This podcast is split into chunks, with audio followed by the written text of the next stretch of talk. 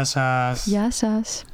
Είστε σε ένα επεισόδιο ακόμα του Hardcore Podcast. Το πέμπτο επεισόδιο. Το πέμπτο εσείως. Ε, σε αυτό το επεισόδιο θα ασχοληθούμε με την τέχνη και την ψυχική υγεία. Είναι ένα επεισόδιο που, θα θέλαμε, που θέλαμε να κάνουμε πάρα πολύ καιρό.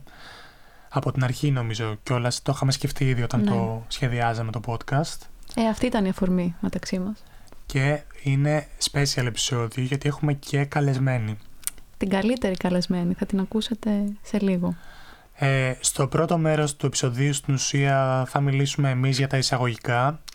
Ε, θα πούμε λίγο για τις αντιλήψεις στην ψυχική, της ψυχικής υγείας και θα μιλήσουμε για κάποιους καλλιτέχνες και έργα ώστε να δείξουμε το πώς αντιλαμβάνονταν την ψυχική υγεία και μετά θα ακολουθήσει η συνέντευξη ε, με την Ναταλία Πλιάκου Με την οποία δυστυχώς δεν μπορέσαμε να είμαστε μαζί στο στούντιο, αλλά κάναμε τη συνέντευξη μέσω Skype και θα την ακούσετε. Πιστεύουμε θα σας αρέσει πάρα πολύ. Είναι κατάλληλος ψυχολόγος και πραγματικά λέγονται πάρα πολύ ωραία πράγματα. Ε, πάμε να ξεκινήσουμε εμείς τα εισαγωγικά. Να πούμε λίγα πράγματα για το τι εννοούμε όταν λέμε ψυχική ασθένεια. Αυτός ο όρος χρησιμοποιείται εδώ και πάρα πολλά χρόνια, ουσιαστικά για να μιλήσει για την αφύσικη ασυνήθιστη συμπεριφορά ενός ατόμου, αλλά συνδέεται πάντα με τον ψυχισμό του. Ε, παλιότερα χρησιμοποιούνταν κάποιες ε, έννοιες, κάποιοι όροι όπως mad, lunatic, Maniac, Insane, όλα αυτά στα ελληνικά αποδίδονται ως τρέλα. Απλά τα λέμε στα αγγλικά για να μην χαθεί στη μετάφραση το τι θέλουν να περιγράψουν. Θα σας πούμε και σε λίγο δηλαδή. Ε, το 1985 ο ψυχίατρος νομίζω Μπρένταν Μέιερ, Μάιερ, κάπως έτσι τον λένε, ε, στο βιβλίο του μίλησε για αυτούς τους όρους και τους εξήγησε.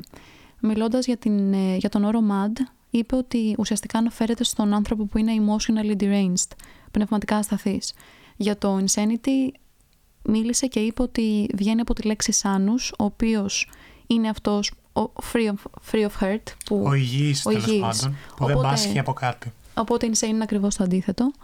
Μίλησε για την έννοια λούναση, ε, που βγαίνει από τη λέξη λούνα. Το Και- φεγγάρι. Μάλλον έχει να κάνει με τις περιόδους του φεγγαριού. Μμμ. Γιατί ουσιαστικά αναφέρει την τρέλα που δεν είναι μόνιμη. Γι' αυτό λέμε κιόλας είμαι με τα φεγγάρια μου. Μπράβο. και για, την, ε, για τον όρο mania, που ουσιαστικά είναι η έννοια της αιμονής χωρίς κάποια λογική. Να διαχωρίσουμε λίγο το τι σημαίνει αφύσικη συμπεριφορά και να μην ακουστεί ότι το λέμε κάπως παράξενα. Το αφύσικη συμπεριφορά οφείλεται στο γεγονός ότι γενικά ε, ο άνθρωπος είναι συνυφασμένος όπως όλα τα όντα με το ένστικτο της επιβίωσης. Οπότε θεωρείται μη φυσικό όταν θέλει να αυτοτραυματιστεί, ε, σε κάνει ακραίο κακό βαθμό στον να εαυτό κάνει του. κακό στον εαυτό του, ναι, όταν στρέφεται στον εαυτό του. Αυτό είναι το αφύσικο στην ουσία. Από το μεσαίωνα, μπορεί και πιο πριν, αλλά εμείς θα πιάσουμε από εκεί και μετά την κατάσταση της ψυχικής υγείας. Τα διαφορετικά πιστεύω και διαφορετικές αντιλήψεις οδηγούσαν την κοινωνία να πιστεύει ότι αυτός ο άνθρωπος που έχει αυτά τα διαφορετικά πιστεύω πάσχει από κάποια ψυχική ασθένεια. Μμμ. Σε αυτό οφείλεται ότι οι αποδεκτές φυσιολογικές συμπεριφορές καθορίζονταν κατά κύριο λόγο από την θρησκεία, την εκκλησία δηλαδή στην Ευρώπη. Οπότε όποιος παρέκλεινε από αυτά, του καταλογίζονταν ότι έχει Κάτι κάποια πάει λάθος. δαιμονική δύναμη, ας πούμε, μέσα του. Γενικά υπήρχε αντίληψη ότι οτιδήποτε μη φυσιολογικό, όπως για παράδειγμα η μελαγχολική συμπεριφορά, συνδεόταν με τη μαγεία, τη μαύρη μαγεία. Πνεύματα, possession, οτιδήποτε δεν είχε σχέση με το Θεό. Μμμ. Και φυσικά για να θεραπευτεί ο άνθρωπος ακολουθούσαν κάποιες πρακτικές όπως ο εξορκισμός, ο πιο γνωστός, αλλά και ο τρυπανισμός. Ο τρυπανισμός ήταν μια πρακτική η οποία ξεκίνησε από τη λίθινη εποχή, πολύ παλιά δηλαδή. Ε, θεωρήθηκε από τις πρώτες χειρουργικές επεμβάσεις. Κάνουμε και ιατρική στο hardcore. Και ιατρική αυτή τη φορά. Και στην ουσία αυτό που γινόταν ήταν να ανοίγεται μία τρύπα με ένα εργαλείο και ο άνθρωπος ο οποίος πιεζόταν εκείνη τη στιγμή στον εγκέφαλό του να υπάρχει μία αποσυμπίεση, οπότε να ανακουφίζεται από τον πόνο. Το οποίο φυσικά δεν υπήρχε η γνώση να το καταλάβουν εκείνη τη στιγμή, οπότε θεωρούσαν ότι το δαιμόνιο φεύγει από τον εγκέφαλο. Ναι, φεύγει το πνεύμα και ο άνθρωπος θεραπεύεται. Και ένα πολύ ωραίο παράδειγμα αυτής της πρακτικής είναι ο πίνακας του Ιερώνυμου Bosch, το The Cure of Folly, ή αλλιώς The Extraction of ε, the Stone of Madness. Δημιουργήθηκε το 1494 και σήμερα βρίσκεται στο Πράδο στη Μαδρίτη. Στον πίνακα αυτό απεικονίζεται ένας γιατρός, ο οποίος φοράει ένα καπέλο στο κεφάλι του και με ένα εργαλείο στην ουσία αφαιρεί ε, το, το Την stone, πέτρα την της πέτρα τρέλας. της τρέλας, ναι, από τον εγκέφαλο, η οποία είναι πολύ ωραίο να σας πούμε ότι απεικονίζεται ως λουλούδι παρόλα αυτά, Μμμ. παρόλο που δηλαδή συνδέεται με κάτι δαιμονικό. Ε, και δίπλα είναι ένας ε, μοναχός και μία γυναίκα ηλικιωμένη με ένα βιβλίο στο κεφάλι. Θες να μας πεις την, τι άλλο έχουμε σε έπαφη με τον ε, τρυπανισμό; Α, ναι. Πότε, πέρυσι, πέρυσι, νομίζω. Είχα πάει στο Βέλγιο να δω το Σταύρο που έκανε το μεταπτυχιακό του και κάναμε μια εκδρομή σε, μια, σε ένα χωριό εκεί κοντά στη Λουβέν, τέλος πάντων, που λεγόταν Γκοντίν. Γκοντίν, γκοντίν. Γκοντίν. Και βρήκαμε ένα αρχαιολογικό μουσείο στη μέση του πουθενά. Μικρό, δεν ήταν, δεν ήταν πάρα πολύ, δεν, δεν το καταλάβαινες. Και εκεί μέσα υπήρχε ένα κρανίο το οποίο είχε υποστεί τρυπανισμό. Γενικά ήταν πάρα πολύ ωραία τα ευρήματα εκεί πέρα, μας είχαν ε, εντυπωσιάσει. Ναι. Και έχω φωτογραφία στην οποία η Αγγελίνα κοιτάει εκστασιασμένη το τρυπανισμένο κρανίο. Ε, ήτανε, ήτανε φοβερό, ήτανε φοβερό. Μπορώ να σας τη δώσω αν τη ζητήσετε. ναι, μην χάσεις. Να πούμε ότι το ενδιαφέρον για την κατάσταση του ανθρώπινου οργανισμού και το πώς αυτή επηρεάζεται υπήρξε από πολύ παλιά. Υπήρχε θεωρία των τεσσάρων χυμών του σώματος από τον Ιπποκράτη. Αυτή η θεωρία ουσιαστικά έλεγε ότι το ανθρώπινο σώμα έχει τέσσερα υγρά. Το αίμα, το φλέγμα, την κίτρινη και τη μαύρη χολή. Και όταν αυτά τα τέσσερα υγρά είναι σε ισορροπία, υπάρχει ευκρασία στον οργανισμό και ο άνθρωπος είναι καλά στην υγεία του. Αντίθετα, αν δεν είναι σε ισορροπία και κάποιο υστερεί ή είναι περισσότερο σε ποσότητα, τότε υπάρχει δυσκρασία. Και με βάση αυτά αναπτύχθηκε και η θεωρία για τις τέσσερις ιδιοσυγκρασίες. Που λέει ότι ο άνθρωπος που έχει τους τέσσερις αυτούς χυμούς ε, σε ισορροπία μπορεί να είναι καλά και στο μυαλό και στην ψυχή του. Να πούμε ότι αυτή η θεωρία μας θυμίζει και τη θεωρία του Εμπεδοκλή σχετικά με τα τέσσερα στοιχεία της φύσης. Όσον αφορά τη μελαγχολία, ε, για τη συγκεκριμένη κατάσταση οφείλεται, οφ, πιστευόταν ότι οφείλεται η υπερίσχυση της μέλενας μαύρης σχολής. Η μελαγχολία απεικονίζεται σε ένα τα έργα που διαλέξαμε να μιλήσουμε για, σ- σε εσάς σήμερα, στο χαρακτικό του Ντίρερ με το ομώνυμο τίτλο «Μελαγχολία», ε, το οποίο σχεδίασε το 1513. Καταλαβαίνουμε ότι αυτή την εποχή και μετά προς την αναγέννηση και αργότερα η μελαγχολία κάπως ωρεοποιείται.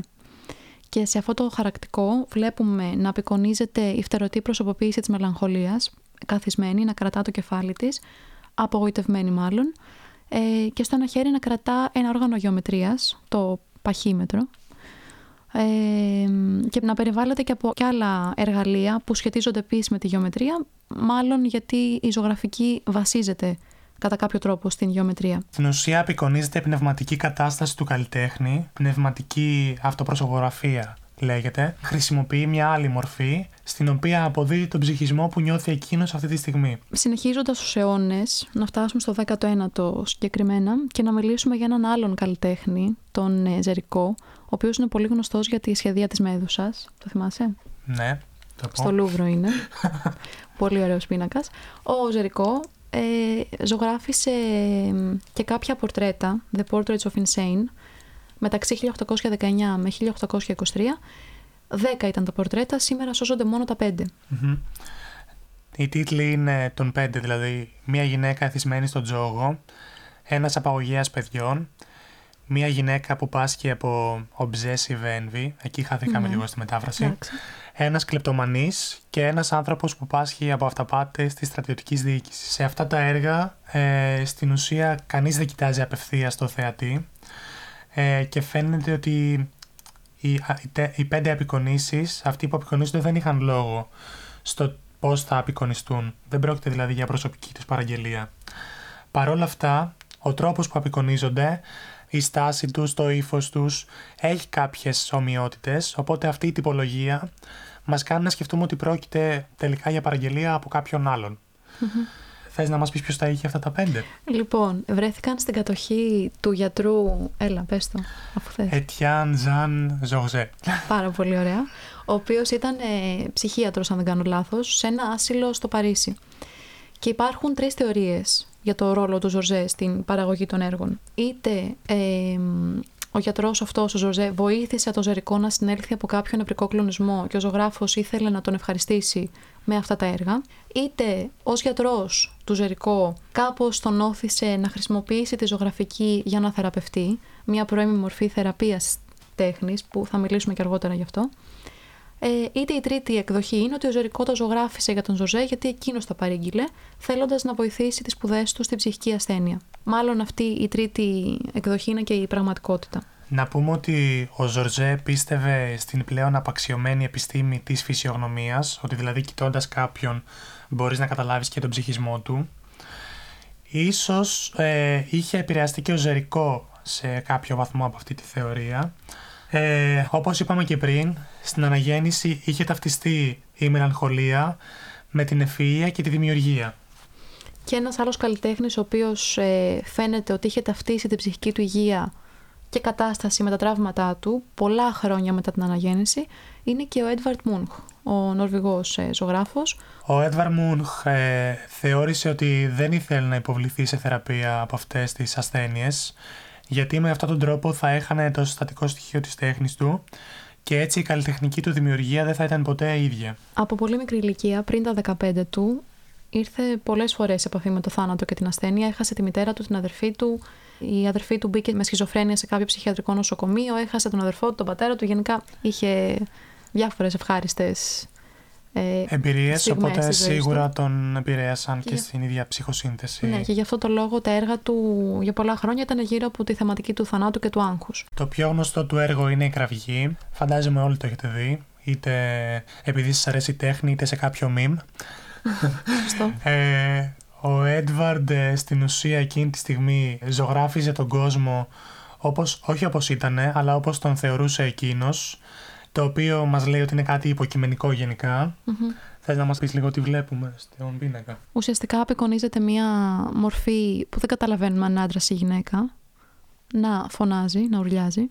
Βρίσκεται στο τέλος μιας γέφυρας. Γύρω του υπάρχουν άτομα, αλλά και που υπάρχουν δεν κάνουν κάτι είναι σαν να μην υπάρχουν ουσιαστικά.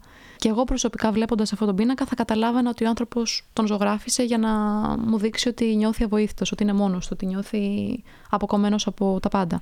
Βέβαια, αυτό που έκανε ήταν ουσιαστικά να μας δείξει τον κόσμο, όχι τα δικά του συναισθήματα. Μας έδειξε αυτό που έβλεπε εκείνη τη στιγμή. Πέρα από την αντίληψη ότι η ψυχική διαταραχή ευνοεί την καλλιτεχνική δημιουργία, υπάρχει και η αντίληψη ότι η καλλιτεχνική δημιουργία βελτιώνει την ψυχική υγεία. Αυτό που είπαμε το art therapy που θα μιλήσουμε μετά. Και ένας ζωγράφο ο οποίος πίστευε ότι η τέχνη του θα τον έσωζε είναι ποιος; Είναι ο Vincent Van Gogh. Γιατί δεν γίνεται να κάνουμε επεισόδιο. Χωρίς να τον αναφέρουμε. Ε, ναι. Ήταν πάντα πάρα πολύ ανοιχτό στο να μιλάει για τα συναισθήματα και την κατάσταση της υγείας του. Φυσικά δεν ήξερε τι είχε, δεν καταλάβαινε τότε. Αλλά στα γράμματά του και σε όσα έχουν σωθεί μέχρι σήμερα, βλέπουμε ότι μιλούσε με πάρα πολύ απλά λόγια για τον τρόπο που ένιωθε. Και είχε πει πάρα πολλές φορές ότι αυτό που θα τον έσωζε είναι η τέχνη του. Το 1889 πήρε την απόφαση να μπει σε ψυχιατρικό άσυλο στο Σεν Ρεμί στη Γαλλία και όσο ήταν εκεί, τον ένα χρόνο που έμεινε, έζησε πολλές κρίσεις. Σε αυτές τις κρίσεις δεν μπορούσε ούτε να επικοινωνήσει ούτε φυσικά να ζωγραφίσει αλλά όλο αυτό το διάστημα, μάλλον σε περίοδους κρίσεων, κατάφερε και ζωγράφησε ένα μόνο έργο το οποίο μέχρι το 2020 δεν ξέραμε καν αν είναι δικό του για αυτόν ακριβώς το λόγο. Είναι μια αυτοπροσωπογραφία, βρίσκεται στο Όσλο σήμερα, στο Εθνικό Μουσείο του Όσλο και είναι πολύ διαφορετική από τα άλλα πορτρέτα που έχει κάνει γενικά στη ζωή του. Τα χρώματα είναι γενικά πράσινο, γκρι, καφέ, δεν έχουν αυτή τη, τη ζωτικότητα που έχουν όλα τα άλλα πορτρέτα του. Που δείχνει την ασθένειά του, σωστά. Ναι, ουσιαστικά ναι, είναι το, το χρώμα του θανάτου αυτό το πράσινο. Το βλέμμα του είναι πάρα πολύ μελαγχολικό, είναι αποτραβηγμένος, δεν κοιτάζει το θεατή. Έχει βάλει κόκκινο στα μάτια του και αυτό είναι πολύ διαφορετικό από όλα τα άλλα που έχει κάνει. Το στόμα του είναι απλά μια ευθεία γραμμή, χωρίς κανένα συνέστημα. Φαίνεται ότι φοβάται και ότι θέλει να κρυφτεί, αλλά παρά τα συναισθήματά του εκείνη την ώρα, χρησιμοποιεί την τέχνη του για να ξεφύγει, για να συνέλθει. Και να εκφραστεί. Και να εκφραστεί, βέβαια. Και αν το δούμε σε παραλληλισμό με ένα άλλο πορτρέτο που ζωγράφησε αυτή την εποχή, λίγο καιρό αργότερα, θα καταλάβουμε πραγματικά τη διαφορά στην ψυχοσύνθεσή του και στην ψυχική του κατάσταση. Ζωγράφησε ένα, μια αυτοπροσωπογραφία για να στείλει ως δώρο στη μητέρα του. Και εκεί δεν έχει καμία σχέση. Καμία σχέση. Είναι ζωγραφισμένος, έχει κάνει τον εαυτό του να φαίνεται σε πολύ πιο μικρή ηλικία. Ίσως όπως ήταν την τελευταία φορά που τον είχε δει η μητέρα του στην Ολλανδία τα μαλλιά του είναι κόκκινα, γεμάτα, το βλέμμα του είναι ανοιχτό, καθαρό, κοιτάζει κατευθείαν το θεατή, φορά το πουκάμισο του ζωγράφου. Είναι περιποιημένος γενικά. Περιποιημένος, φαίνεται ζωντανός, δεν, δεν δείχνει τίποτα από την ψυχική του ασθένεια. Και είτε αυτό το έκανε για να ευχαριστήσει τη μητέρα του, για να μην την ανησυχήσει, είτε γιατί πραγματικά ήθελε με κάποιο τρόπο να πει ότι θα τα καταφέρω, δεν θα, δεν θα με νικήσει. η ψυχική μου ασθένεια. Για να είμαστε λίγο αισιόδοξοι, μπορεί να μην τον έσωσε τελικά η τέχνη του, αλλά σίγουρα τον ανακούφισε για όσο ζούσε. Και επίσης η τέχνη του μπορεί να σώσει άλλους ανθρώπους. Σωστό και αυτό. Σίγουρα την Αγγελίνα. Α, εμένα σίγουρα.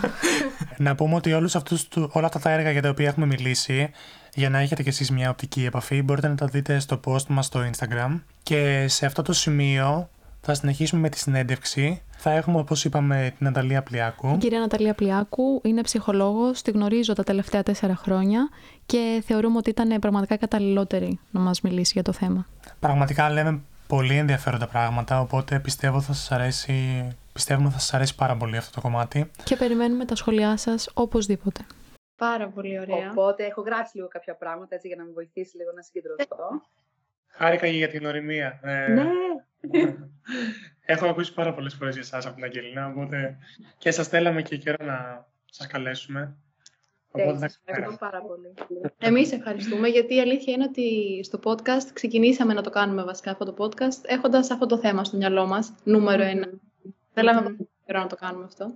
Οπότε επιτέλους τα καταφέραμε. Με εσάς. Εσάς εννοείται. εννοείται. Ναι, ναι, χαίρομαι πολύ που είμαι εδώ και με τους δύο. Χαίρομαι πολύ που ε, σε γνωρίζω εσένα και Αγγελίνα με εμείς γνωριζόμαστε. Αλλά ναι, οπότε ευχαριστώ πολύ για την πρόσκληση. Με μεγάλη χαρά να μιλήσουμε έτσι λίγο για αυτό το πολύ ενδιαφέρον θέμα. Τέλεια. Ε, λοιπόν, το σημερινό θέμα αφορά την τέχνη και την ψυχική Ε, το συζητήσαμε λίγο και προηγουμένως, στο προηγούμενο μέρος του podcast. Και αναφέραμε γενικά μια εξέλιξη από το Μεσαίωνα μέχρι και σήμερα, για να δούμε λίγο πώς αντιμετωπιζόταν τότε και πώς αντιμετωπίζεται σήμερα αυτό το θέμα. Οπότε πριν μιλήσουμε για την τέχνη και αυτό που μας ενδιαφέρει περισσότερο εμάς, θα θέλατε εσείς να μας πείτε λίγα πράγματα για την ψυχική υγεία, τι ορίζουμε σαν ψυχική υγεία, σαν ψυχική ασθένεια. Ωραία, ναι, πολύ ωραία. Ας το πιάσουμε από εκεί λοιπόν. Ε, okay, υπάρχουν συγκεκριμένοι ορισμοί από τον Παγκόσμιο Οργανισμό Υγείας στο τι εστί ψυχική ασθένεια και ψυχική υγεία. Γενικά με πολύ έτσι, σε πολύ άντρες γραμμές, μια καλή ψυχική υγεία συνίσταται σε μια καλή σωματική, νοητική, ε, κοινωνική, ε, ακόμα και οικονομική υγεία. Δηλαδή η, υγεία είναι κάτι, και η ψυχική, η ψυχική υγεία είναι κάτι το οποίο τοποθετείται, ορίζεται και καθορίζεται και από ένα ευρύτερο κοινωνικό-πολιτικό πλαίσιο. Οπότε έχει να κάνει σίγουρα με το πώς κανείς υποκειμενικά βιώνει και αισθάνεται τα πράγματα, αλλά φυσικά αυτό όλο συμβαίνει μέσα σε ένα πλαίσιο κοινωνικό σχέσεων, είτε πολιτικών, είτε κοινωνικών, είτε οικογενειακών. Ε, και η στη θεωρία τουλάχιστον πρέπει όλα αυτά να είναι σε μια καλή σχετικά κατάσταση για να πούμε ότι κανείς χέρι ψυχικής υγείας. Ε, σε σχέση τώρα με την έλλειψη ψυχικής υγείας, ίσως αξίζει να σημειώσουμε ότι πια πάλι σύμφωνα με τον Παγκόσμιο Οργανισμό Υγείας, ε, η, ένα πρόβλημα ψυχικής υγείας και πιο συγκεκριμένα η κατάθλιψη είναι αυτή τη στιγμή το νούμερο ένα ε, πρόβλημα, είναι στη λίστα, υπάρχει αυτός το disability list, στη λίστα λοιπόν με τις ψυχικές, με τις ασθένειες γενικώς, αυτή τη στιγμή βρίσκουμε μια ψυχική ασθένεια. Φαίνεται το top one αυτή τη στιγμή, ε, σε σχέση με το, τη δυσκολία που βιώνουν περισσότεροι άνθρωποι στον κόσμο, φαίνεται να είναι η κατάθλιψη. Ε, ναι. Ε, σε αυτό το σημείο, επειδή κολλάει, ήθελα να πω γιατί και εμείς είδαμε ότι το 5% του παγκόσμιου πληθυσμού αυτό το στατιστικό είδαμε εμείς, ότι πάσχει από κατάθλιψη. Και έλεγε ότι το περισσότερο από αυτό το ποσοστό είναι γυναίκες. Δεν ξέρω τώρα αν οφείλεται και πού οφείλεται αυτό. Ναι. Κοίτα, είναι λίγο παραπάνω το ποσοστό ε, στο, στο, στο διεθνή πληθυσμό. Ε, είναι αυτό που λες μια πολύ σημαντική παρατήρηση, ότι φαίνεται σε σχέση με τα δύο φύλλα οι γυναίκες να κατέχουν περισσότερες θέσεις στα ποσοστά κατάθλιψης. Αυτό ίσως έχει να κάνει με το ότι οι γυναίκες είναι αυτές που πιο εύκολα θα μιλήσουν ανοιχτά ε, ή, θα, ή ενδεχομένως να ζητήσουν και βοηθεια για ζητήματα ψυχικής υγείας. Σε πολλές χώρες ακόμα του πλανήτη ε, το ανδρικό φύλλο σχετίζεται περισσότερο με έννοιες όπως δύναμη, αυτάρκεια, ανεξαρτησία και πούμε, μια κατάθλιψη, ένα άγχος μπορεί να κανείς να το δει ως μια ευαλωτότητα ανεπιθύμητη, μια αδυναμία. Οπότε αυτό μπορεί να κάνει τους άντρες να τους φέρνει σε λίγο πιο δύσκολη θέση και να είναι λίγο πιο δύσκολο για εκείνους να ζητήσουν βοήθεια ή να μιλήσουν ανοιχτά για αυτό που νιώθουν. από την άλλη, κανείς μπορεί και να πει ότι οι γυναίκες είναι και επιφορτισμένες με πιο πολλά πράγματα πάλι σε πολλές κοινωνίες. Δηλαδή, πέρα από το ότι εργάζονται, συνήθως ε, επιφορτίζονται και με το μεγάλωμα των παιδιών, ε, το σπίτι. Οπότε, συνολικά έχει καταγραφεί ότι οι γυναίκες εργάζονται κατά μέσο όρο ε, περίπου 30% παραπάνω σε εργατόρες, including housework, σε σχέση με τους άντρες. Αυτό είναι κάτι προφανώς που φέρνει κούραση, ναι. Πάνω σε αυτό που είπατε πριν από λίγο, ότι ίσως οι άντρες δεν μιλάνε τόσο πολύ για το, το θέμα της ψυχικής υγείας. Γενικά ο κόσμος πώς είναι πλέον όμως, είναι, μιλάει περισσότερο από ό,τι στο παρελθόν; Γιατί παλιά ήταν ταμπού ας πούμε ή θεωρούνταν ότι η ψυχική υγεία είναι μια ανομαλία σε εισαγωγικά. Αν πω κάτι, παρακαλώ διορθώστε με γιατί δεν τα ξέρω. Είναι λίγο ευαίσθητα θέματα, οπότε πρέπει να μιλάμε όπως πρέπει να μιλάμε. Οπότε, ναι.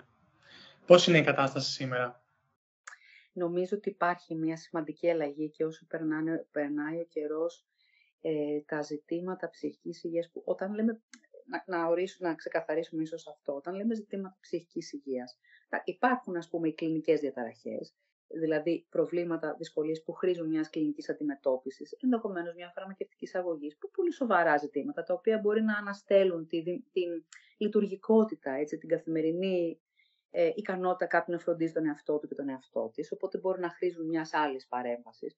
Αλλά μιλάμε επίσης και για τα, όλα αυτά που ονομάζουμε υποκλινικά ας πούμε, συμπτώματα, δηλαδή τις δυσκολίες που βιώνουν πάρα πολλοί άνθρωποι στην καθημερινότητά τους, που δεν, ανα, δεν, ανα, δεν διαταράσσεται απαραίτητα ο τρόπος λειτουργίας τους, συνεχίζουν.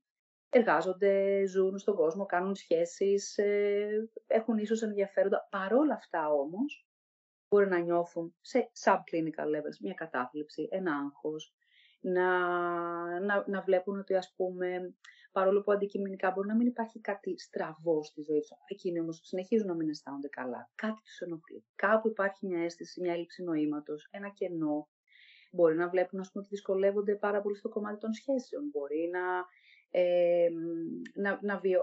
η ζωή ας πούμε, που ζουν να μην είναι αυτή που θεωρούσαν ή θα ήθελαν να είναι. Οπότε πέρα από τα κλινικά, κλινικά ας πούμε, συμπτώματα, ε, υπάρχουν και και ένα, υπάρχει ένα τεράστιο εύρος αυτού που λέμε ψυχική δυσκολία ή ψυχική δυσφορία, που αποτυπώνεται σε ένα τεράστιο ποσοστό του πληθυσμού. Δηλαδή, μάλλον μπορεί να και να πει κανείς ότι εν δυνάμει όλοι μας κάποια στιγμή, τουλάχιστον μία φορά στη ζωή μας, θα αντιμετωπίσουμε τουλάχιστον ένα πρόβλημα ψυχικής υγείας. Τα πιο κοινά φυσικά είναι κατάθλιψη, αν αλλά υπάρχουν και πάρα πολλά και οι στατιστικές έρχονται και το αποδεικνύουν αυτό. Δηλαδή, όπως είπαμε και πριν, η κατάθλιψη είναι το νούμερο ένα, η νούμερο ένα κυρίαρχη αιτία αναπηρίας σε όλο τον κόσμο. Αυτό που παραδοσιακά ήταν τα καρδιαγγειακά νοσήματα, τώρα είναι τα ψυχικά. Mm-hmm. Άλλο ένα στατιστικό που είδαμε, που ήταν από το Global Burden of Disease, το οποίο μετράει mm. και συγκρίνει διάφορους, ε, διάφορες χώρες, τα φύλλα μεταξύ τους, διάφορες εποχές και μετράει τέλος πάντων τις αιτίες της θνησιμότητας, ώστε να ξέρουν οι policy makers ποια είναι η προκλήση του μέλλοντος. Mm. Αναφέρει ως 12% της θνησιμότητας τα συμπεριφορικά προβλήματα και τις ψυχικές ασθένειες γενικά. Mm. Οπότε και εκεί βλέπουμε ότι είναι η κατάσταση αρκετά σοβαρή. Αλλά υπάρχει όμως και από την άλλη μεγαλύτερη επιστημονική, επιστημονικό ενδιαφέρον και τεχνογνωσία ίσως να τα αντιμετωπίσουμε. Έχετε κάνει έτσι πολύ καλή έρευνα. Η πηγή που παραθέσατε είναι μια πολύ έγκυρη και διεθνώς αναγνωρισμένη πηγή. Ε, και πράγματι, ευτυχώς, όπως ε, έτσι επισημαίνεις και εσύ, πλέον επειδή ακριβώς αναγνωρίζονται περισσότερο αυτές οι δυσκολίες, δεν είναι πια ένα θέμα ταμπού, έχουν κανονικοποιηθεί. Καλά, είναι σε κάποια μέρη του κόσμου που ακόμα οι αντιλήψεις για το τι εστί υγεία, ψυχική υγεία παραμένουν έτσι ίσως αναχρονιστικές, outdated και, και κάπως έτσι μη, μη ενημερωμένες, μη εξυγχρονισμένες. Ή τέλος πάντων, ξέρετε, κάθε διαφορετικοί πολιτισμοί και κουλτούρες χρησιμοποιούν και άλλα μέσα για να εξηγήσουν κάποια πράγματα, είτε είναι θρησκευτικά, είτε είναι πνευματικά, είτε είναι οτιδήποτε, ε, που άπτονται στη συγκεκριμένη κουλτούρα. Πάντως, στο δυτικό κόσμο, γιατί κυρίως εκεί μιλάμε για την ψυχική υγεία, ε, αποτελεί λιγότερο ένα θέμα ταμπού έχει κανονικοποιηθεί σε μεγάλο βαθμό, ότι αυτά που αισθανόμαστε, τα αισθανόμαστε για κάποιο λόγο. Έχει βοηθήσει πάρα πολύ η σύνδεση της ψυχικής υγείας με το ευρύτερο κοινωνικό-πολιτικό πλαίσιο, γιατί πάβει να είναι ένα θέμα του ατόμου. Αν εγώ δεν αισθάνομαι καλά ή νιώθω θλιμμένη ή αγχωμένη για τη ζωή μου, δεν είναι ένα πρόβλημα, είναι ένα ζήτημα δικό μου, αλλά είναι και ένα ευρύτερο ζήτημα. Μπορεί να έχει να κάνει με το που ζω, με την εργασιακή μου κατάσταση. Είμαι καλά εργασιακά ή εργάζομαι στις συνδίκες ανασφάλειας. Είμαι σε επισφαλή θέση με τα οικονομικά μου. Μπορώ να τα βγάλω πέρα. Πληρώνω τους λογαριασμούς μου στο τέλος του μήνα. Ε, ποιο είναι το ευρύτερο κοινωνικό-πολιτικό πλαίσιο λοιπόν που ζω; Αυτά καθιστούν την ψυχική υγεία πάλι στο επικεντρο και μας βοηθούν να καταλάβουμε ότι όλα αυτά Και επίσης από όλα αυτά επηρεάζεται και το περιβάλλον μας, οπότε δεν είναι κάτι ατομικό. Επηρεάζεται και ο περίγυρος, οπότε... Επειδή ακριβώς έχει γίνει τόσο... Όχι τόσο σύνηθες, πάντως μιλάει πολύ περισσότερο πλέον ο κόσμος για αυτό το θέμα. Έχουν αρχίσει να ψάχνουν, ψάχνει τρόπους ο κόσμος να νιώσει καλύτερα, να βοηθηθεί και σε αυτούς τους τρόπους είναι και η τέχνη τα τελευταία χρόνια.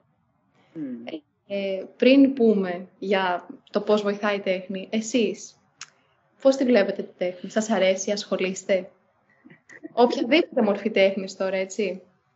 Ε, ναι, OK, okay. οποιαδήποτε μορφή τέχνης. Άρα, τι, άρα η ερώτηση εδώ, να ορίσουμε λίγο, γιατί ας πούμε ε, εγώ ως αδαής, ε, το σχετικά αδαής στον χώρο της τέχνης per se, αυτή καθ' αυτή, θα μπορούσα ας πούμε, να θεωρήσω ότι η τέχνη είναι κάτι από οτιδήποτε, μια απλή ας πούμε, ε, ζωγραφική που μπορεί να κάνει κανείς, έως η συγγραφή ίσως μια ενός ποίηματος ή κάτι που μπορεί να κάνει με τα χέρια του, μια έτσι χείρονα που, που έχει οπότε δημιουργία. Ε.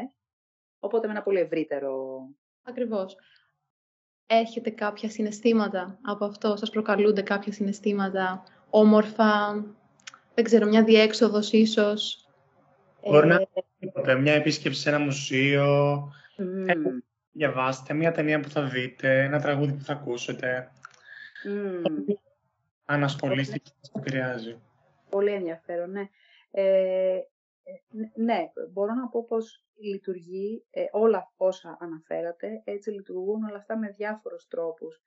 Ε, θα σας πω καταρχάς σε σχέση με τα μουσεία ή με τα έργα τέχνης, έτσι, που είναι κάτι που το βρίσκω τρομερά ενδιαφέρον.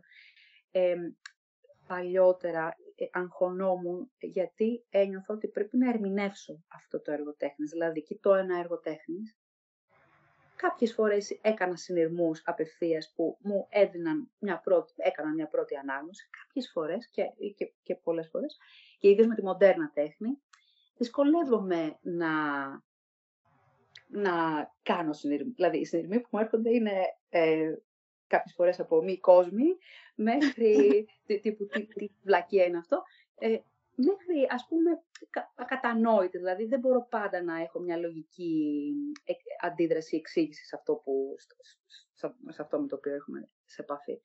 Ε, μετά όμως, νομίζω έτσι αργότερα, κάπως το απέβαλα αυτό ως premise, ως απέτηση, ότι πρέπει να καταλάβω απαραίτητος τι βλέπω ή να δώσω κάποια ερμηνεία στην τέχνη. Και σκέφτηκα ότι, ή ένιωσα μάλλον, ότι ίσως εδώ πέρα ένας τρόπος που μπορώ εγώ να σχετιστώ με τη τέχνη ως ένας, ως ένας άνθρωπος εκτός του χώρου, είναι σε αυτό το μεταβατικό χώρο. Δηλαδή υπάρχει η τέχνη, με τη μορφή αυτού του αντικειμένου, ας πούμε. Υπάρχω εγώ που έχω μια υποκειμενικότητα και, και προσεγγίζω αυτό το έργο, το βλέπω με έναν τρόπο, εκείνη τη δεδομένη χρονική στιγμή. Γιατί κάπως νιώθω εκείνη την ώρα, γιατί μπαίνω κι εγώ σε αυτό το μουσείο με μια υποκειμενικότητα, έτσι. Δηλαδή, αντιμετωπίζω, ακούω ένα τραγούδι. Για τα πράγματα κιόλας, ναι. ναι. Ακριβώς, ακριβώς. Και αυτό μπορεί να αλλάζει και από μέρα σε μέρα, έτσι δεν είναι; Δηλαδή, είναι και το που θα μας βρει κάτι. Και το που είμαστε κι εμείς. Και το ίδιο έργο, το ίδιο τραγούδι μπορούμε να το ακούσουμε διαφορετικά μία μέρα και ένα χρόνο μετά να νιώσουμε κάτι άλλο, να μην μας πει απολύτως τίποτα. Φαντάζομαι το ίδιο και με τα έργα τέχνης, οπότε... Άρα δεν μπορεί να είναι ούτε το έργο, ούτε εγώ. Ακριβώς. Mm-hmm. Ίσως είναι κάτι στο ενδιάμεσο, λοιπόν, σε αυτό το μεταβατικό χώρο, ανάμεσα στο θεατή και στο έργο, όπου εκεί μπορεί να συνδημιουργηθεί κάτι. Μπορεί και τίποτα. Δεν νομίζω ότι όλα μας λένε κάτι, μας αγγίζουν κάπου, αλλά αν μπορεί κανείς να βρει μέσα του Φτάζω ή εγώ τι προσπαθώ να κάνω. Να βρω μέσα μου και να αναγνωρίσω μέσα μου αυτό που νομίζω ότι βλέπω έξω μου. Mm. Και άρα mm. έτσι αποκτά ένα νόημα για εμένα. Γιατί το να μπω στη δικασία του τι μπορεί να σκεφτόταν ή να ένιωθε ο κάθε καλλιτέχνης την ώρα που δημιουργούσε, αυτό το θεωρώ πολύ δύσκολο. Είναι μια, μια φαντασιακή, τελείως καθαρή, μια ναι. μαντεψιά. Δεν χρειάζεται. Ναι, δεν χρειάζεται καθόλου. Ναι, ναι. Ε, οπότε ναι, κάπως προσπαθώ μέσα μου να δημιουργήσω κάτι. Τώρα, όμως, αυτό που με ρωτήσατε, υπάρχει και ένα άλλο σκέλος και μια άλλη διάσταση, η δική μας σχέση με τη δημιουργικότητα. Mm. Γιατί κάπως λέτε τώρα, εδώ είπατε, να ακούσουμε ένα τραγούδι και να νιώσουμε, να ζωγραφίσουμε, να πάμε σε ένα μουσείο. Κάπως να αφαιθούμε δηλαδή ή να συνδεθούμε με μια πιο δημιουργική κατάσταση. Αυτό, αυτό νομίζω ότι στις μέρες μας είναι όλο και πιο δύσκολο. Είναι δύσκολο. Λόγω της καθημερινότητας. Και το ρυθμό της ζωής. Λόγω του εκπαιδευτικού, να σας πω την αλήθεια, κυρίως νομίζω ότι αρχίζουμε το εκπαιδευτικό μας σύστημα, το οποίο στην Ελλάδα είναι ένα σύστημα που δεν νομίζω ότι ενισχύει ούτε τη δημιουργικότητα σε γενικότερο πλαίσιο, πόσο μάλλον την καλλιτεχνική δημιουργικότητα. Έτσι ναι. απαιτεί από εμάς να μπούμε σε ένα καλούπι και να λειτουργήσουμε πάρα πολύ καλά σε αυτό με ένα πολύ συγκεκριμένο Το ίδιο νομίζω ότι γίνεται και στην πανεπιστημιακή. Και μετά, φυσικά, αν μπει κανείς στο ράβε ξύλωνε τη καθημερινότητας, τελείωσε. Δεν. Ναι, ναι. Οπότε ε, υπάρχει μια καλλιτεχνική. ίσως. Θεωρείται και λίγο. Ναι, και υπάρχει και ναι. μια απακτήρωση γενικά ναι. Στο, ναι. στον πολιτισμό. Ναι. Σε όλα τα επίπεδα, θεσμικά, ε, οικονομικά, δηλαδή καλλιτέχνη. Υπάρχει μια πανιακή ασχολία. Ναι. Αυτό. Ναι, ναι, ναι. Που κανείς κάνει ίσως αφού έχει λύσει όλα τα προβλήματα της ζωής του. Ή, δηλαδή δεν θεωρείται, ο καλλιτέχνης δεν είναι κάποιος χέρι εκτίμησης, γιατί όλοι αναγνωρίζουν ότι ας πούμε έχει μια ιδιαιτερότητα και ένα ιδιαίτερο ταλέντο και πολλοί μπορούν να θαυμάσουν τα έργα του, αλλά ας πούμε αν ένα παιδί σήμερα έλεγε στους γονείς, ρωτούσαν στους γονείς τι θέλεις να κάνεις παιδί μου και έλεγε το παιδί θέλω καλλιτέχνης, μάλλον τρόμος θα έπιανε αυτό το γονέα σε σχέση με το την κοινωνική ε, αποκατάσταση έτσι, και τα λοιπά αυτού του παιδιού στο, στις, στις συνθήκες που ζούμε ε, ο κύριος λόγος λοιπόν που μιλάμε αυτή τη στιγμή και που πιστεύουμε ότι συνδέει κατά μεγάλο βαθμό την τέχνη και την ψυχική υγεία είναι η, εφαρμογή του Art Therapy. Στην ουσία είναι αυτό που ενώνει τα δύο. Ε, το Art Therapy λοιπόν ε, είναι μια μορφή θεραπείας που χρησιμοποιεί την καλλιτεχνική δημιουργία για να βελτιώσει τη φυσική ή ψυχική ε, κατάσταση κάποιου. Από ό,τι είδαμε αυτό ε, υιοθετήθηκε για πρώτη φορά ως πρακτική το 1900, τη δεκαετία του 1940, το 1942 συγκεκριμένα από τον Adrian Hill. Ε, ήταν ένας καλλιτέχνης ο Adrian Hill, ο οποίος έπασχε από φυματίωση και ε, λάμβανε την περίθαλψη, τη θεραπεία του τέλος πάντων, κατάλαβε ότι το να ζωγραφίζει και να σχεδιάζει τον βοηθούσε πάρα πολύ mm-hmm. στην okay. υγεία, στον τρόπο που ζούσε. Ναι. Ε, και με αυτόν τον τρόπο ε, μέσω του, του Adrian Hill και σιγά σιγά οι γιατροί κατάλαβαν ότι η ζωγραφική, το σχέδιο, γενικά οι μορφές τέχνης βοηθούν πολύ τους ασθενείς να αντιμετωπίζουν καλύτερα τις ασθένειές τους.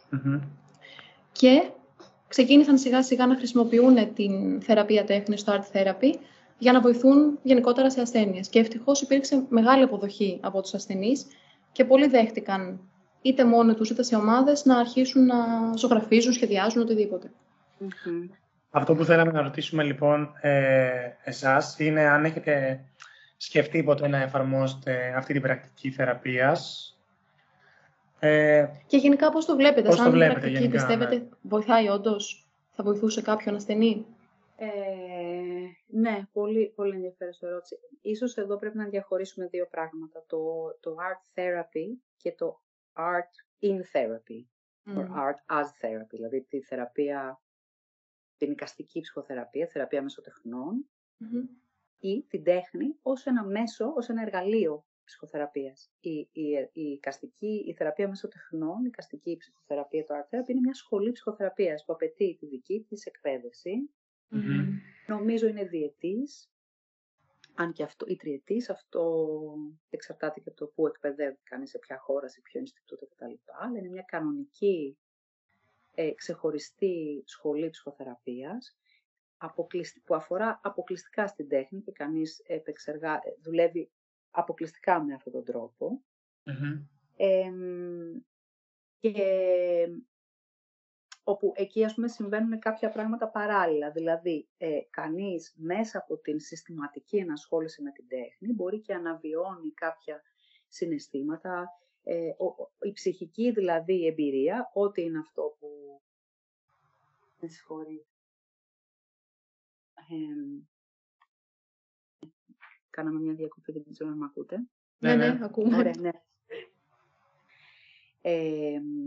οπότε λοιπόν, ναι, η καστική ψυχοθεραπεία στοχεύει μέσα από την ε, ενασχόληση με τις τέχνες να βγουν στην επιφάνεια να βγει στην επιφάνεια αυτό το ψυχικό υλικό το οποίο δυσκολεύει ε, το συγκεκριμένο άνθρωπο και μέσα από τη χρήση ας πούμε και συγκεκριμένων υλικών διάφορων, ε, φαντάζομαι μαρκαδόρι, πυλός, ε, οτιδήποτε, ε, αλλά μέσα από μια εξειδικευμένη καθοδήγηση μπορεί κανείς να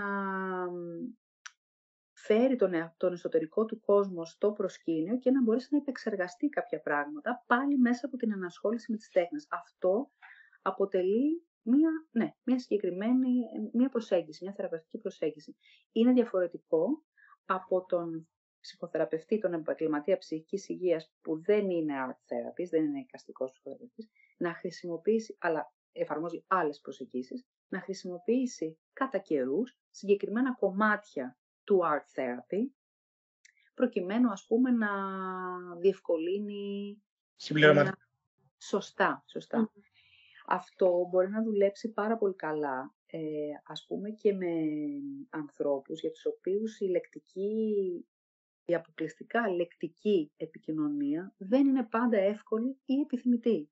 να, να μιλάμε συνέχεια για αυτά που νιώθουν. Για πολλούς ανθρώπους είναι πιο εύκολο να, να, να επικοινωνήσουν μέσα από άλλους τρόπους. Γι' αυτό και το art therapy, η καστική ψυχοθεραπεία, εμπίπτει σε, σε μια ευρύτερη κατηγορία εναλλακτικών ψυχοθεραπείων, όπως είναι η μουσικο, το music therapy, η μουσικοθεραπεία, ε, drama therapy, δραματοθεραπεία, παίγνιοθεραπεία, που το play therapy που χρησιμοποιείται πάρα πολύ με τα παιδιά, η ψυχοθεραπεία παιδιών, δηλαδή όσο το πλήστον είναι, βασίζεται στην παίγνιοθεραπεία. Είναι δηλαδή εναλλακτικοί τρόποι εξίσου έγκυροι και καλοί, ε, που όμως έτσι φεύγουν λίγο από την ε, συγκρότηση που μας προσφέρει που, ή που χρειάζεται να έχουμε, πρέπει να χρησιμοποιούμε τη, τη, γλώσσα και το λεκτικό σε κάθε τι που κάνουμε. υπάρχουν κάποιες, ε, ας πούμε, ναι, είναι συνηθισμένο και εγώ στην πρακτική μου το έχω κάνει. Ε, όταν βλέπω ότι κάπου πολλά με δυσκολευόμαστε, έχουμε μια δυσκολία, π.χ. να ζωγρα... κανείς να ζωγραφίσει κάτι ή να το αποτυπώσει μέσα από να γράψει ας πούμε ένα αφήγημα, ε, ένα, ένα ποίημα. Ή αν υπάρχει κάποιο ας πούμε αγαπημένο κομμάτι μουσικής, το οποίο νιώθει ότι λέει ακριβώς αυτό που αισθάνεται. Ακούμε αυτό το κομμάτι. Νομίζω ότι η πρακτική μας μόνο να εμπλουτιστεί μπορεί αν, αν ε, συμπεριλάβουμε έτσι και κομμάτια της τέχνης. Στην Ελλάδα γενικά ποια είναι η κατάσταση σχετικά με το art therapy ή το art in therapy; Εφαρμόζεται, υπάρχει αυτή η πίστη ας πούμε σε αυτή τη μέθοδο; Αν ξέρετε... Το art in therapy είναι κάτι νομίζω που το κάνουμε πολύ από εμάς. Είναι. και πιο απλό ίσως να το κάνεις. Είναι και πιο απλό και πιο εύκολο και δεν απαιτεί κάποια, κάποια επαγγελματική εξειδίκευση, κάποια, δηλαδή ή κάποια καλλιτεχνική γνώση, ας πούμε, ή δεξιότητα. Κάπως, εντάξει, πολλοί από εμάς μπορούμε να ενσωματώσουμε ένα τραγούδι, μια ζωγραφιά, κάτι. Αλλά το art therapy που απαιτεί μια επαγγελματική εξειδίκευση και πρέπει να εφαρμόζεται μόνο από εξειδικευμένους επαγγελματίες, παρένθεση, δεν γίνεται πάντα γιατί το επάγγελμα αυτό δεν είναι, δεν είναι νομοθετικά ρυθμισμένο, ούτε ελέγχεται από κάπου. Οπότε και εσείς και εγώ και οποιοδήποτε ενδυνάμει μπορεί να είναι ένας art therapist. Κανονικά όμως είναι αποτέλεσμα μιας εξειδίκευσης στην Ελλάδα έχουμε art therapy και art therapists, έγκυρους πιστοποιημένους κτλ. Δεν νομίζω ότι είναι τόσο πολύ και δεν νομίζω ότι είναι ένας τόσο εξελιγμένος τομέας στην Ελλάδα, όσο είναι π.χ. στη Μεγάλη Βρετανία. Πιο πολύ ιδιωτικά κέντρα εμείς παρατηρήσαμε λίγο να δούμε αν υπάρχει στην Ελλάδα. Ε, είδαμε πιο πολύ ιδιωτικά κέντρα να υπάρχουν, ας πούμε. Ιδιωτικά κέντρα, ναι, ναι, ναι. Ναι, και θέλει και λίγο ψάξιμο κανείς, δηλαδή, αν εντοπίσει έναν art therapist, όντως, ας πούμε, δηλαδή, αλλά αυτό ισχύει για όλους τους ψυχοθεραπευτές. Έχει ένα νόημα να ρωτάμε. Ε, ως, ας πούμε, λήπτες, mm. πιθανοί λήπτες υπηρεσιών, ρωτάμε. για τον άνθρωπο αυτό που προσφέρει αυτή την υπηρεσία. πού, πώς την απέκτησε, πού, πώς, δηλαδή να, να έτσι καταλαβαίνετε, να, να μπορούμε να τσεκάρουμε κι εμείς. Ναι, αυτό είναι ένα άλλο κεφάλαιο τώρα στην Ελλάδα που ναι. με το πώς πιστοποιήσει για κάτι, με το ιδιωτικό και το δημόσιο της εκπαίδευσης και όλα αυτά που έχουν εμπλεχτεί, τέλος πάντων. Ναι. Πάντως, ναι. αυτό που νομίζω συμφωνούμε όλοι είναι ότι υπάρχουν πολλά ωφέλη του art therapy και πέρα από το ότι βοηθάει το άτομο να αντιμετωπίσει ίσως το άγχος του, διάφορα προβλήματα που μπορεί να έχει προσωπικά, τον βοηθάει πάρα πολύ να ενισχύσει την αυτοεκτίμησή του, φαντάζομαι, ε, να λάβει μια ικανοποίηση ότι δημιούργησε κάτι. Και είναι και η έκφραση χωρίς λόγια που είπατε. Ακριβώς Είναι αυτό. μια διέξοδος. Δεν χρειάζεται να μιλήσει, αλλά θα φτιάξει κάτι μόνος του και θα ίσως είναι αρκετό αυτό. Ε, έρχεται σε επαφή με άλλους ανθρώπους, με ομάδες, οπότε αναπτύσσονται και κοινωνικές σχέσεις. Ε, και γενικά είδαμε ότι το art therapy εφαρμόζεται και σε άλλου είδους νοσήματα, όπως ο καρκίνος, ας πούμε, ή το HIV, ο COVID, και εκεί οι ασθενείς ε, έχουν, εκεί είναι μάλλον το art in therapy, γιατί, okay, η ψυχολογία παίζει ένα σημαντικό ρόλο, οπότε αφού γενικά τους προκαλεί μια... είναι ευεργετικές τέλος πάντων ιδιότητες, φαντάζομαι γι' αυτό και εφαρμόζεται και σε αυτές τις περιπτώσεις, πέρα από τα καθαρά ψυχικά νοσήματα. Ναι, ε, και να συμπληρώσω σε αυτό που λέτε για τα ωφέλη της ε, τέχνης ή της, της, της ενσωμάτωσης της τέχνης μέσα στις, στις υπηρεσίες που προσφέρουμε ως επαγγελματίες ψυχικής υγείας, ε, είναι και η ανάπτυξη κοινωνικών δεξιοτήτων. Συνήθως ε, υπάρχουν πολλές ομάδες, ας πούμε, ψυχοθεραπείας ή προσωπικής ανάπτυξης που χρησιμοποιούν ή βασίζονται σε μια εικαστική δραστηριότητα ή παρέμβαση ε, ξέρουμε ότι η τέχνη γενικά σε πολλούς ανθρώπους έχει μια θετική επίδραση στο να, στο να μειώνει ή και ακόμα να, να εξαφανίζει εκείνη τη στιγμή το άγχος και το στρες. Ε, πολλοί άνθρωποι αναφέρουν ότι νιώθουν μια ικανοποίηση, μια ψυχική ευημερία όταν έρχονται σε επαφή με την τέχνη, με όποιο τρόπο ε, ε είναι αυτή. Ε, Επίσης, αν θέλουμε να το πάμε και ένα έτσι level πιο κάτω, μπορεί να αποτελέσει και εργαλείο βαθύτερης και επίγνωσης και πιο διευρυμένης αντίληψης ε, του εαυτού σε σχέση με τα λιγότερο συνειδητά κομμάτια. Δηλαδή, αν μπούμε σε ανάλυση, σε η, η, η, η ψυχανάλυση, ας πούμε, η ψυχαναλυτική προσέγγιση, στοχεύεις σε αυτό ή το κάνει αυτό, στην ε, ψυχική ερμηνεία ε, των έργων ή του ατόμου μέσα από τους συμβολισμούς που παρέχει η τέχνη. Επειδή κάπως υπάρχει και η έννοια ότι η τέχνη προκύπτει από τα λιγότερο συνειδητά κομμάτια του εαυτού, δεν είναι μια λογική διαδικασία. Κάπως απαιτεί και μια, να μπορεί κανείς να αφαιθεί σε κάτι λιγότερο, σε κάτι πιο διάχυτο, λιγότερο οργανωμένο. Και ο Φρόιντ μιλάει γι' αυτό, για έτσι μια αίσθηση διάλυσης, προκειμένου κανείς να μπορεί να δημιουργήσει. Άρα, αυτό το πολλές φορές το υλικό που προκύπτει στην τέχνη είναι υλικό που προέρχεται περισσότερο από το ασυνείδητο παρά από το συνειδητό. Μπορεί να αποτελέσει δηλαδή και εργαλείο μέσα από το οποίο να, να αποκτήσουμε συνείδηση και ορατότητα σε κομμάτια που συνήθως διαχρονικά είναι πιο σκοτεινά. Ε, αλλά και σε ένα βιολογικό επίπεδο. Η τέχνη φαίνεται να συνδέεται με το release, με την ε, έκκληση τέλος πάντων την απελευθέρωση της δοπαμίνης που είναι η, η ορμόνη της ε, ανταμοιβής, το reward, ε, ένας νευροδιαβιβαστής που συνδέεται πάρα πολύ με το αίσθημα της ε, χαράς, της ικανοποίησης σε διάφορα επίπεδα. Ε, είναι δηλαδή το, και το ίδιο που, ας πούμε, που νιώθουμε όταν σε μια, σε μια ωραία σεξουαλική συνέβρεση μετά από ε, γυμναστική δραστηριότητα, ε, σε πάρα, όταν, όταν χορεύουμε, γελάμε, είμαστε χαρούμενοι, είναι ακριβώς το ίδιο ο ίδιος νευροδιαβιβαστής και η οκυτοκίνη, μια, the happiness hormone. Οπότε και σε ένα βιολογικό επίπεδο φαίνεται η, η ενασχόληση με την τέχνη. Ναι. Να αποτυπώνεται ευχάριστα θετικά και, στο, και στον εγκεφαλό μας. Ναι, ναι. Και στον εγκεφαλό μας, ναι. Ε, σχετικά με αυτό, είχαμε και μια συζήτηση προηγουμένως και μιλήσαμε για τον Van φυσικά, ε, γιατί θα τον αναφέραμε. Ε, ο οποίος, ναι, πάντα έλεγε ότι είχε στο μυαλό του την τέχνη σαν τη σανίδα σωτηρίας του. Και πολλές φορές και στα γράμματά του και στη ζωή του μιλούσε για το ότι η ζωγραφική θα τον σώσει, θα τον βοηθήσει να ξεπεράσει προβλήματα που αντιμετώπιζε. Και πολλοί λένε ότι ίσως χωρίς την ψυχική του ασθένεια δεν θα μπορούσε να έχει ζωγραφίσει όλα αυτά τα αριστουργήματα που μας έχει δώσει. Οπότε, ήθελα να σας ρωτήσω εσείς τι πιστεύετε; Αν βγάλουμε από την εξίσωση την ψυχική ασθένεια, την ψυχική υγεία, πιστεύετε θα έμενε το ταλέντο; Θα είχαμε όλα αυτά σήμερα; δύσκολη ερώτηση. νομίζω μάλλον όχι. Αν έπρεπε να πω κάτι θα έλεγα όχι. Θα έλεγα ότι το ψυχικό βίωμα και κυρίως το αρνητικό πιο πολύ από το θετικό, γιατί κανείς μπορεί να παράξει τέχνη και σε μια κατάσταση έκστασης. Mm-hmm. Και, και, αυτό έχει μια σημασία, αλλά νομίζω ότι κάπως ο, ο πόνος και η οδύνη δίνουν μια διαφορετική ε, όθηση και, και δίωδο προκειμένου να...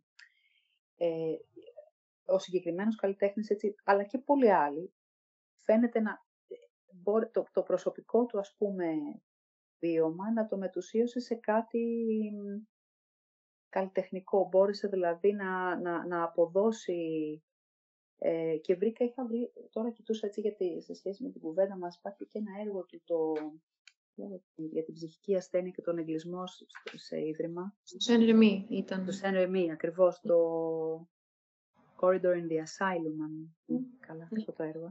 Το οποίο ναι, ναι. είναι κάπως, δηλαδή όταν το κοιτάει κανείς, ε, είναι κάπως συγκλονιστικό, δηλαδή μέσα από αυτό το, ε, με την έννοια του τι μπορεί να αισθανόταν αν, αν, αν το δούμε μέσα από τα μάτια του, ας πούμε, και προσπαθούμε, να, προσπαθήσουμε έτσι να έρθουμε σε επαφή με το τι, με τη μοναξιά, ας πούμε, που μπορεί να αισθανόταν ή το πώς, να ήταν, να, να, πώς ήταν να είσαι κλεισμένος σε ένα ίδρυμα το 19ο αιώνα. Δηλαδή, μέσα από αυτό το έργο μπορεί κανείς να δει και να φανταστεί πάρα πολλά πράγματα, αλλά ε, Υπάρχουν κι άλλοι όμως, δηλαδή και φιλόσοφοι. Ο Σόπενχάουερ, για παράδειγμα, θεωρεί ότι η τέχνη είναι μια λύτρωση από το πόνο και την οδύνη της ύπαρξης.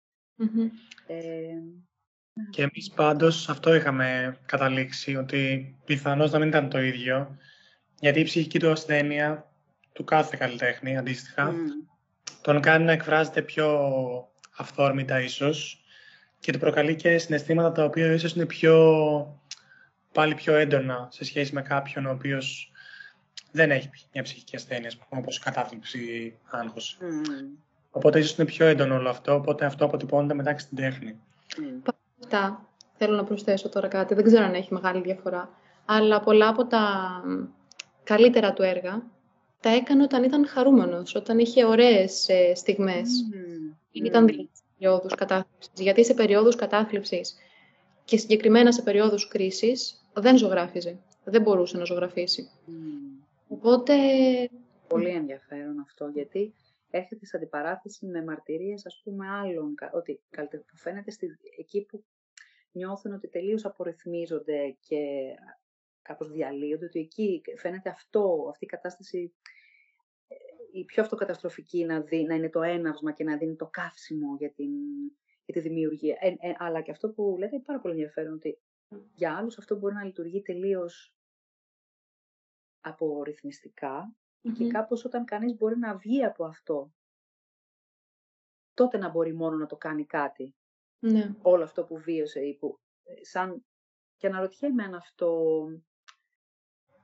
επηρεάζεται από το κανείς πώς νιώθει most of the time. Δηλαδή, αν είναι κανείς δυστυχής τον περισσότερο καιρό, κάπως η δημιουργική του ικανότητα φαίνεται μετά να ναι. περισσότερο σε μια στιγμή έκλαμψης και χαρας Αν κάποιος είναι ok το τον περισσότερο καιρό, μήπως το να μην αισθάνεται καλά, κάποιες φορές το απορριθμίζεται λίγος και δεν μπορεί να είναι ένα ανασταλτικός παράγοντας. Ναι, πολύ ενδιαφέρον κάποιο να το κοιτούσε Ναι, όντως. Πάντως, γενικά έχουμε δει, έχουμε αναφέρει και σε προηγούμενο επεισόδιο, ότι η ταυτότητα του καλλιτέχνη είναι συνδεδεμένη και με το ψυχικά ασθενές, σε εισαγωγικά, και επίσης με την παραβατική συμπεριφορά. Και αυτό που είχαμε δει, ας πούμε, είναι ότι πώς διαχωρίζουμε ένα καλλιτέχνη από το έργο του όταν ο καλλιτέχνης έχει προβεί σε μια παραβατική συμπεριφορά. Ε, και σε αυτό εμείς βλέπουμε τον κίνδυνο ότι κάποιος μπορεί να χρησιμοποιήσει την ψυχική ασθένεια σαν μια δικαιολογία για να έχει παραβατική συμπεριφορά. Υπάρχει γενικά αυτό; Να επικαλεστώ εγώ ότι έχω σχιζοφρένεια και η συμπεριφορά μου να είναι παραβατική, ενώ στην ουσία να μην υπάρχει κάτι, να μην, έχω, να μην είμαι διαπιστωμένο, διαπιστωμένα ασθενής. και γενικά πώς το διαχωρίζουμε όλο αυτό; Και μετά ποια είναι και εσάς η γνώμη σας για το αν διαχωρίζουμε τον καλλιτέχνη με το έργο του; Πολλές ερωτήσεις. Ναι, είναι λίγο πολλές. Ωραία, βομβαρδιστήκαμε. Ε, και πόση ώρα έχουμε ακόμα, έτσι, γιατί... Ε, κάνα δεκάλεπτο, τέταρτο. Okay. Ίσως και λίγο λιγότερο και αν θέλουμε και θα συνεχίσουμε και σε μια άλλη φάση, αν έχουμε έτσι ακόμα περισσότερες Ναι, ναι, ναι. ναι, ε, ναι, νομίζω ότι μόλις τώρα περιγράψατε το, το, το κλασικό insanity plea, δηλαδή κανείς, αν ας πούμε κάνεις διαπράξεις ένα έγκλημα, τα πρώτα πράγματα που θα σκεφτεί να πει είναι ότι δεν ήμουν σε καλή ψυχική, δεν είχα σώσει τα σφρένα. Οπότε, ναι, πολύ επικαλούμαστε, μπορώ να ε, κάνω μια επίκληση στην ψυχική υγεία ή στην έλλειψη ψυχικής υγείας, μάλλον προκειμένου έτσι να δικαιολογήσουμε άλλες ε, πράξεις και συμπεριφορές. Υπάρχει μια διάσυστη σχέση ανάμεσα στην ψυχική υγεία και στη συμπεριφορά. Η συμπεριφορά μας βεβαίως ε, επηρεάζεται από την ψυχική μας υγεία ή από την έλλειψη αυτής. Ε, ένα όμως πράγμα που πολλές φορές μπορεί να κάνει διαφορά είναι το κατά πόσο έχουμε επίγνωση αυτού. Mm. Η, ποια είναι η επαφή μας σε σχέση με το σωστό, το λάθος, το αντίκτυπο που, έχουμε, που έχουν οι πράξεις μας στους άλλους. Δηλαδή, και υπάρχουν και μορφές και ψυχικές διαταραχές οι οποίες δίνει επίγνωση του τι κάνει κάποιος, που παρόλα αυτά που μπορεί να είναι κακό ή επιβλαβές ή ζημιογόνο ή τραυματικό για κάποιον άλλο, και παρόλα αυτά το κάνει. Γιατί υπάρχει, ας πούμε, ένα βασικό lack of empathy, μια...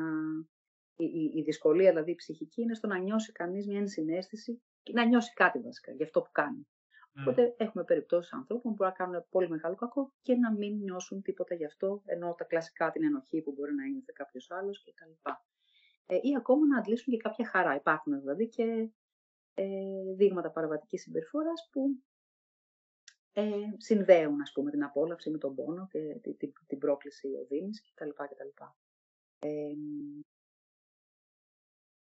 οπότε, για να επιστρέψουμε σε αυτό που είπατε, ναι, η τέχνη φαντάζομαι ότι μπορεί να αποτελέσει ένα πολύτιμο εργαλείο και όταν δουλεύουμε με παραβατικές συμπεριφορές και ιδίως ας πούμε με πιο νεαρές ηλικίες, έφηβους κτλ. Που, που έχουν, γιατί την παραβατική συμπεριφορά ως, το πρώτο πράγμα που μας έχει στο μυαλό είναι η εφηβεία, εκεί την πρώτο συναντάμε περισσότερο. Mm. Ε, και μετά μπορεί ας πούμε και στην ενήλικη ζωή κτλ. Αλλά οι, οι έφηβοι ας πούμε που είναι και σε ένα αναπτυξιακό στάδιο ε, έτσι πιο θυελώδη και και εσωτερικά ή εξωτερικά και σκέφτονται, να ζητούν, πειραματίζονται, ψάχνουν, εξερευνούν. Ε, η τέχνη φαντάζομαι ότι θα μπορούσε να αποτελέσει ένα φοβερό εργαλείο και όντως στην ομαδική ψυχοθεραπεία ας πούμε φίβων, ε, η τέχνη ή μια εικαστική παρέμβαση πολλές φορές αποτελεί κομμάτι mm-hmm. της παρέμβασης. Ναι. Ε, μια τελευταία έτσι ερώτηση σε δύο σκέλη πάλι είναι ε, ένας από τους καλλιτέχνες που είχαμε αναφέρει στο προηγούμενο κομμάτι του επεισοδίου ήταν ο Έντβαρτ Μούνχ, ε, το γνωστότερο που είναι η κραυγή. Mm. Ε, ο συγκεκριμένο λοιπόν ε, και λόγω της προσωπικής του εμπειρίας και της ζωής του, του περίγυρου του, είχε μία φοβία ως προς το θάνατο και ήταν και ο ίδιος, είχε νομίζω κατάθλιψη. Είχε κατάθλιψη, σχιζοφρένεια, ναι. αν δεν κάνω λάθος. Είχε διαγνωστεί με διάφορες ε, ψυχικές ασθένειες. Παρ' όλα αυτά, είχε πει ότι εγώ δεν θέλω να έχω θεραπεία, γιατί αυτό θα με κάνει να χάσω το συστατικό της τέχνης μου. Η, η, η επιστήμη εκεί, ποια πλευρά παίρνει, δηλαδή τον αφήνεις τον άλλον ή προσπαθείς να τον... Υπάρχουν καλλιτέχνες που έχουν αναφέρει και Έλληνες ζωγράφοι κλπ. ότι μετά από μια διαδικασία ψυχανάλυσης ή ψυχοθεραπείας δεν μπόρεσαν να ζωγραφίσουν. Είτε για πολύ καιρό, είτε ότι κάπως νιώθουν ότι άλλαξε η σχέση τους με την με αυτόν τον τρόπο έκφρασης για πάντα. Υπάρχουν άλλοι που θεωρούν ότι, ότι αν μη τι άλλο έχει ενισχύσει την, την, πρακτική τους και την, την, την δημιουργία. Η κραυγή είναι όντως ένα συγκλονιστικό έργο, γιατί φαίνεται, είναι από αυτές τις εικόνες που πραγματικά συστηματίζουν, σου, σου μένουν, γιατί κάπως παρουσιάζει έναν άνθρωπο στην απόλυτη απελπισία. Δηλαδή, είναι ένας άνθρωπος που έχει χάσει με όποιο τρόπο, οποιαδήποτε βεβαιότητα και παρηγοριά και έχει αφαιθεί, ας πούμε, μόνο σε μια συγκλονιστική υπαρξιακή κατάσταση αυτή της μοναξιάς, της απελπισίας. Πολύ οδυνηρή συνειδητοποίηση ότι κανείς είναι μόνος. Μόνος και χωρίς εγγυήσεις, χωρίς προστατευτικά, ε, χωρίς καμία διαβεβαίωση, χωρίς τίποτα. Mm-hmm. Κάπως έχει, είναι ο άνθρωπος, όπως λέει ας πούμε και ο Σάρτερ, που έχει εγκαταλειφθεί στον εαυτό του. Αυτό ακούγεται αρνητικό δραματικό και δύσκολο και είναι τρομερά δυσάρεστο, αλλά από την άλλη είναι και, είναι και θα μπορούσε να πει κανείς ότι αυτή είναι η υπαρξιακή, η ανθρώπινη κατάσταση. Αυτός, αυτός είναι ένας πυρήνας της. Mm-hmm. Σωστό. Οπότε είναι και μια απελευθέρωση ε, ενδεχομένως, αλλά ναι, ναι. Και ως προς αυτό μια διαπίστωση στην ουσία.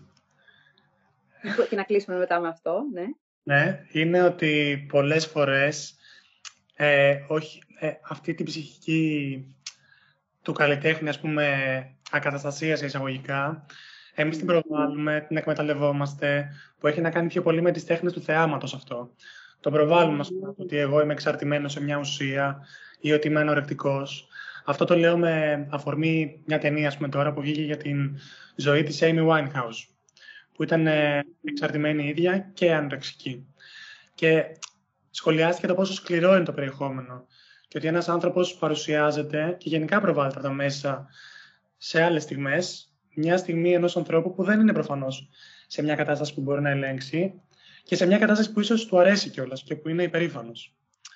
Οπότε... Εδώ νομίζω να διαχωρίσουμε πάντως την, ε, την τάση για εμπορευματοποίηση και το τι, το τι κάνει η εμπορική βιομηχανία του θεάματος με την ψυχική υγεία και το τι βιώνει ο ίδιος ο άνθρωπος, δηλαδή ζητήματα όπως η κατάθλιψη, οι εξαρτήσεις, ε, η ενορεξία είναι πολύ σοβαρές ψυχικές που σε καμία περίπτωση δεν μπορούμε να τις ε, αντιμετωπίσουμε χωρίς το σεβασμό και τη σοβαρότητα που τους ε, πρέπει. Το τι κάνει η εμπορική βιομηχανία του θεάματος προκειμένου να πουλήσει τη θεαματικότητα και να αυξήσει τα κέρδη της εκμεταλλευόμενη τις ψυχικές δυσκολίες, ε, τις ευαλωτότητες ε, ανθρώπων είναι ένα άλλο ζήτημα ε, και, και κάπως και αντιδοντολογικό. Ε, υπάρχει και ένα κάτι ανέφικα μέσα σε όλο αυτό. Μακάρι να μιλούσαμε κι άλλο, να λέγαμε άλλα τόσα, αλλά ξέρουμε ότι και εσείς ε, έχετε φορτωμένο πρόγραμμα. Ευχαριστούμε πάρα πολύ Ευχαριστούμε πάρα πολύ. αφιερώσατε αυτό το χρόνο και μιλήσαμε. Ήταν πάρα ενδιαφέρουσα η συζήτηση. Ναι, πάρα δηλαδή. πολύ, πάρα πολύ. Μάθαμε κι εμείς πάρα πολλά πράγματα και είμαι σίγουρη ότι και αυτοί που θα μας ακούσουν θα μάθουν πολλά πράγματα. Ε... Χαρά και τιμή να βρίσκομαι κοντά σας. Με μεγάλη χαρά να έχουμε και ένα δεύτερο γύρο κάποια στιγμή.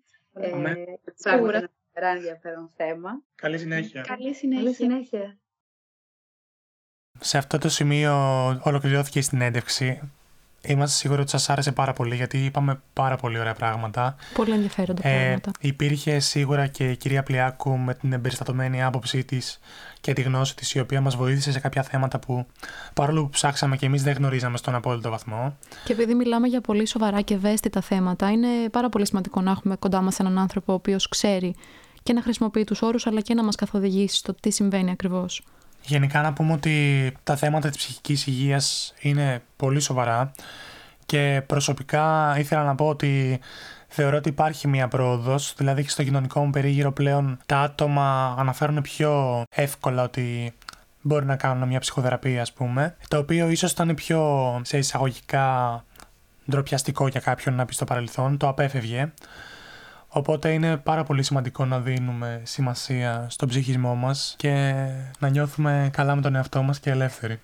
Συμφωνώ ότι υπάρχει όντως πρόοδος, αλλά νομίζω ότι έχουμε ακόμα δρόμο. Σίγουρα έχουμε. Και θέλω να πω σε αυτό το σημείο, αν μας ακούει κάποιος ο οποίος τα σκέφτεται αυτά τα ζητήματα και κάπως διστάζει, φοβάται να μιλήσει για αυτά, φοβάται να ζητήσει βοήθεια ίσως. Εγώ θέλω να πω ότι το ότι κάποια στιγμή πήρα απόφαση να ζητήσω βοήθεια ήταν η καλύτερη και πιο έξυπνη επιλογή που έχω κάνει στη ζωή μου. Οπότε θέλω να πω μην φοβάστε παιδιά και μην διστάζετε. Αν νιώθετε ότι θέλετε να μιλήσετε σε κάποιον, κάντε το γιατί νομίζω θα αλλάξουν πολύ τα πράγματα. Η αλήθεια είναι ότι θεωρώ πως ο καθένας πρέπει να αντιμετωπίζει τα δικά του θέματα όπως πιστεύει. Οπότε πραγματικά αν κάποιος το σκέφτεται και διστάζει επειδή ίσως θεωρεί ότι είναι λίγο και πάλι σε εισαγωγικά αντροπιαστικό, δεν ξέρω τώρα, δεν μου έρχεται άλλη λέξη, να μην το κάνει αυτό γιατί πραγματικά θα βοηθηθεί και δεν υπάρχει λόγος να βάζει φράγμους σε αυτό το πράγμα, επειδή ίσως κάποιοι από το κοινωνικό περίγυρο δεν το αποδέχονται. Δεν καταλαβαίνουν, δεν...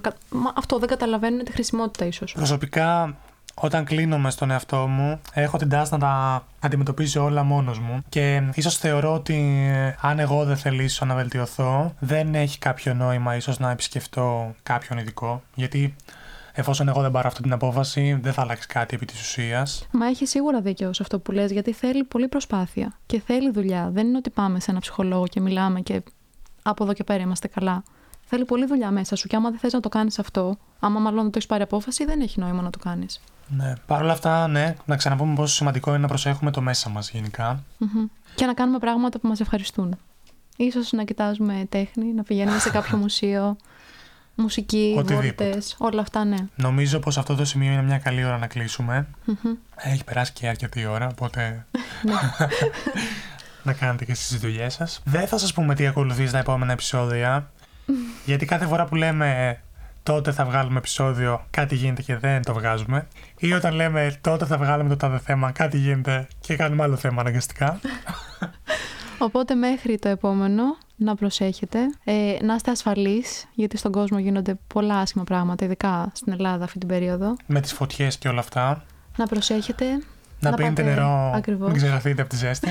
να πάτε διακοπές, να περάσετε πάρα πολύ όμορφα και εμείς θα είμαστε εδώ στο επόμενο για να τα πούμε. Καλή συνέχεια. Καλή συνέχεια.